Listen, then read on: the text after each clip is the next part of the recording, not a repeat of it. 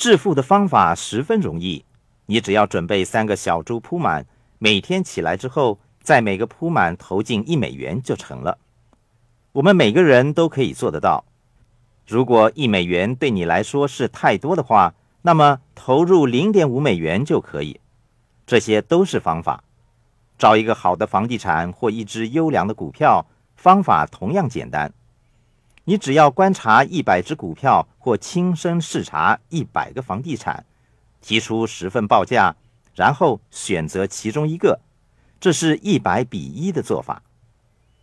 创建业务的做法也是一样，你必须愿意接受失败，在十次尝试当中，经过九次失败之后，最后达到成功。做的方法其实很简单，问题是大多数人缺少了原因。方法基本上是一样的，而且十分的容易，跟减肥一样，节食和运动都是减肥的方法，可是原因却是独一无二的。你的原因跟我的原因不一样。许多人会以节食来减肥，这是个非常容易的方法，每个人都可以做得到。可是，在减肥的时候，人们往往想得到最容易减肥的菜单，却不先问一问自己：我为什么要减肥？我曾经读到一个关于阿诺·施瓦辛格的故事。他年轻的时候喜欢穿短袖圆领的汗衫，把自己松弛的腹部显露出来。他这样做是为了给自己一个减肥的原因。他故意把腹部显露出来，让自己尴尬。来鼓励自己到健身房勤加锻炼，大多数人却想尽办法把自己突出的腹部掩藏起来。大多数人不愿意看自己的财务报表。如果你细心看一看，你会从中找到一些原因。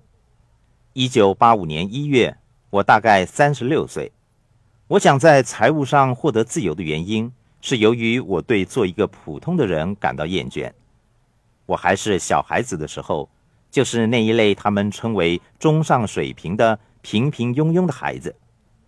在学校，我曾经是优秀的足球员，成绩中上的学生。然后，我是一个技术很不错的飞行员，却不是伟大的飞行员。我学习柔道，得到黑带，我是一个柔道高手，却称不上是柔道大师。我对自己只是一个普普通通的人感到很厌倦。我和太太金一直在财务上拼命奋斗。如果只是我一个人在财务上挣扎的话，我觉得还可以接受。但是当我看到我的挚爱跟我一样在财务上拼命挣扎的时候，这深深的影响了我，并给了我一个原因。无论你想在财务上获得自由的原因是什么。那都是非常个人的，正如我说的那样，方法往往是相同的，原因却是因人而异。不管是为了你自己的尊严、你的家人，还是你的父母，除非你找出自己心中那一个原因，否则不论方法有多么容易，你也只是在追寻而已。